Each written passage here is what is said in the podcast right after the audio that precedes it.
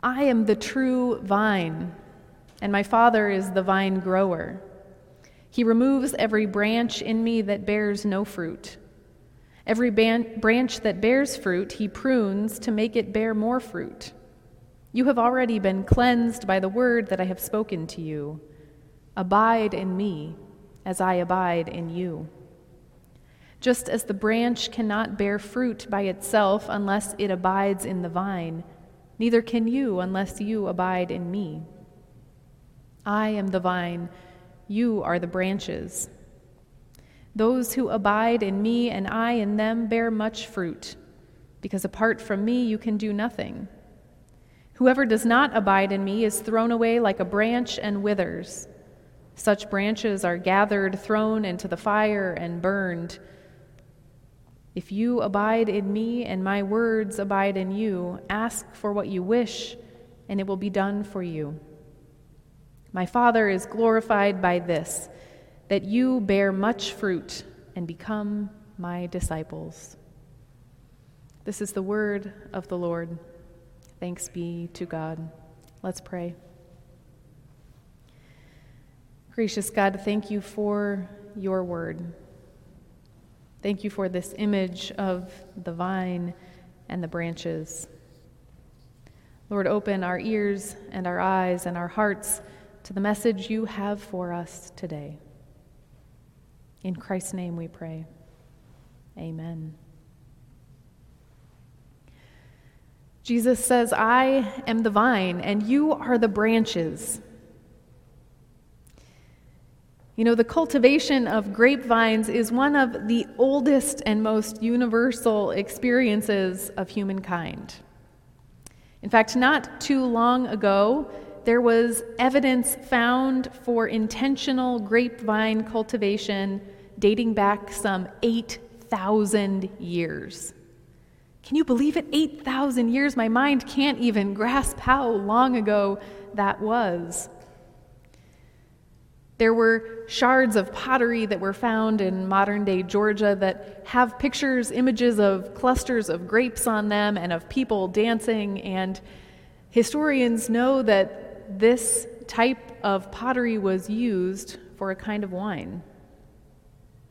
Even scripture speaks of vineyards in its early, early pages. After the great flood, it says that Noah planted a vineyard grapevines, growers, and branches run deep in the story of human history. So it's no wonder that Jesus uses this relatable and universal image to help his followers understand the kingdom of God. In this passage, Jesus is preparing his disciples for what they will need to know and to do as they go on after he has left them in a physical body. I love John's gospel because it is unique and because it is poetic. Unlike the other gospels, it isn't so much story narrative, but it's poetry and wondering, and our imagination really comes into play. Throughout the Gospel of John, the writer helps people understand who Jesus is by using seven I am statements of Christ. Jesus says things like, I am the bread of life, I am the light of the world, I am the good shepherd, I am the true vine. And each of these I am statements help those followers of Jesus and help us to understand a little more closely who this person is and was and what we might have to do with it. I am the true vine, you are the branches. Garrett and I have some friends in Montana who started their own vineyard and winery. And I know what you're thinking a vineyard in Montana, doesn't that seem like it wouldn't work very well? But actually, this vineyard is fantastic and a great success. They use grapes that are really hardy and can handle those cold, cold temperatures of the northern plains. And they grow all kinds of other fruit too that they use for their wines. It's called Tongue River Winery, and I encourage you to look them up. They are not sponsoring my sermon today, but they are wonderful people, and we believe in their mission and what they are about. In fact, Bob, who is um, runs the vineyard with his wife, was a pastor for 30 years and went on, as he says, to delve into another kind of spirit for people's benefit. But Garrett and I got to spend a lot of time at this vineyard and at the winery that is attached, and we got to see it in all seasons. In Montana, seasons are pretty dramatic and drastic. And so, even though I don't know much about the process of growing grapes or of making wine, I got to see little glimpses of it. And I picture that as I read this text, and images come to my mind of what Jesus is really talking about.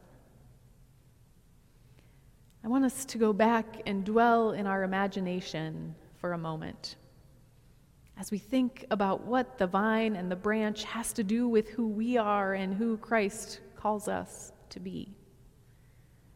So I want you to picture once again not just one single vine and branch, but picture a vineyard in your mind. You can close your eyes if, you, if it helps you can picture one if you've seen one in your past, or if you haven't, just imagine what it might look like. Notice rows and rows and rows of vines and branches. Think about what it might smell like. Imagine touching one of the vines the bark under your fingers, the leaves, and the grapes. Imagine the taste if you pull one of the grapes off and eat it. Picture one of those single vines and single branches. And as we think of ourselves in this light, and wonder what it means for life today, let's consider what Jesus says. You are a branch. To be a branch within the kingdom of God means that we have to start with humility. If you picture that vineyard scene in the winter, you'll notice that it's a little different than how you likely first imagined it. It'd be bleak and perhaps a little hopeless looking. After the harvest and when the frost sets in, vines and branches can look like twiggy nubs. It doesn't seem like any sort of life could ever come out of them. Some might even call it ugly. Both vine and branches in certain seasons look dead. And if we think about it, more of the year is spent without fruit than with it. The grape harvest is fairly short in the grand scheme of things. It takes patience to grow grapes. Several years before the first fruits actually appear. And then, even when growth begins to happen, the life of a tended grape branch is full of redirection and correction. Without any intervention, these plants can be incredibly wild and will grow in all directions and go helter skelter. They need tending and guidance, something to follow, and they need to be redirected and cut back and pruned in order for the fruit to multiply. Being a branch is not glamorous, it's humbling. And if we're honest, most of us would admit that we would prefer to be something a little more substantial, at least the vine, if not the vine grower. We'd like to be the one in charge. But to be a follower of Christ, we must start with humility. And remember that even if our lives aren't glamorous or front page newsworthy, we are with Christ. In humility, we open ourselves up for redirection and even for loss. Picture your branch on the vine in a vineyard in winter. Recognize that you aren't the one in charge. You aren't the source of life, but you have the gift of being connected to it.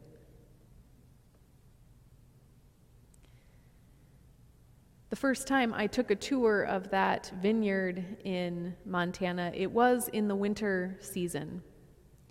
And as I walked past these rows of vines and branches, I thought there really isn't much to look at here. The vine growers were excited to show me what was coming, and I realized after a while that they could see something that I couldn't. Where all I saw were nubs and death and barrenness, they saw the life that was still working beneath the frost. They saw the hope that was to come. To be a branch in the kingdom of God means you are humble. It also means that you are not alone. Picture now your branch on your vine in your vineyard in the peak of growing season, perhaps right before the harvest. And what does it look like? There are leaves and grapes everywhere, leaves fluttering in the wind, grapes so big and juicy that you can almost taste them. It's a beautiful mess of tangling, intersecting branches. And the branches themselves are hard to distinguish from one another. Where does one begin and another end? For better and for worse, life as a follower of Christ is communal. Lutheran pastor Nadia Bolz Weber talked about the challenge of this kind of close living. She said, If I'm going to bear fruit, I want it attributed to me and my branch. If I'm too tangled up with other vines and branches, I might not get the credit. We can relate with this, can't we? If we remember that we are branches that are intertwined, we recognize that our health depends on the health of those we are surrounded by. As branches, we're called to celebrate the fruits of our neighbors, to share the sunlight with them we're also called to share their burdens. For adult education, we have been reading through Bonhoeffer's life together. And one of my favorite quotes speaks to this so well. Bonhoeffer says, The Christian must bear the burden of their sibling in faith. They must suffer and endure the sibling, and it's only when they are a burden that another person is really a sibling and not merely an object to be manipulated. He goes on to say that Christ demonstrated this by taking on the burden of so many people. And Christ carried the weight of that burden as a mother carries her child, as a shepherd enfolds the lost lamb that has been found, and I would add, as a vine carries the weight of its branches. That weight was so heavy that it led Christ to the cross. But it shows us the way. Go back to that image of the vine and the branch. Notice how those other branches run together and need one another. To be a member of God's family means we are part of each other. To be a branch in the kingdom of God means we must stay rooted to the vine. A real branch does not have the power on its own to get up and move a walk away, but we, however, can ignore the source of our being. Just before the harvest time, when you see that vineyard in its full glory, it's hard to even see the vines. The branches are so loaded with fruit and with leaves and flowers that the vine is hidden underneath. And the same can be true in our own lives. Many of us remember to pray to God when we are in distress or we are having anxiety or grief. But when we feel fruit and when we see joy, we forget that there is a sustainer, a sustainer underneath it all. The vine and the branch hold together. And we also need to recognize the one who holds us up. To be a branch in the kingdom of God means we have reason to hope. Did you catch the promise in this scripture? Abide in me as I abide in you. Christ already dwells in us through the Word, through God's Holy Spirit animating our bones. We grow from this solid vine and are set up to bear fruit. We already have everything we need to do this. It's a gift to be connected to that true vine, to have that source of life supporting us and holding us even in seasons of cold and barrenness. We remind ourselves of that source of hope every time we share the feast of communion with one another. We take it in and we allow God to be in us so wholly that we are connected.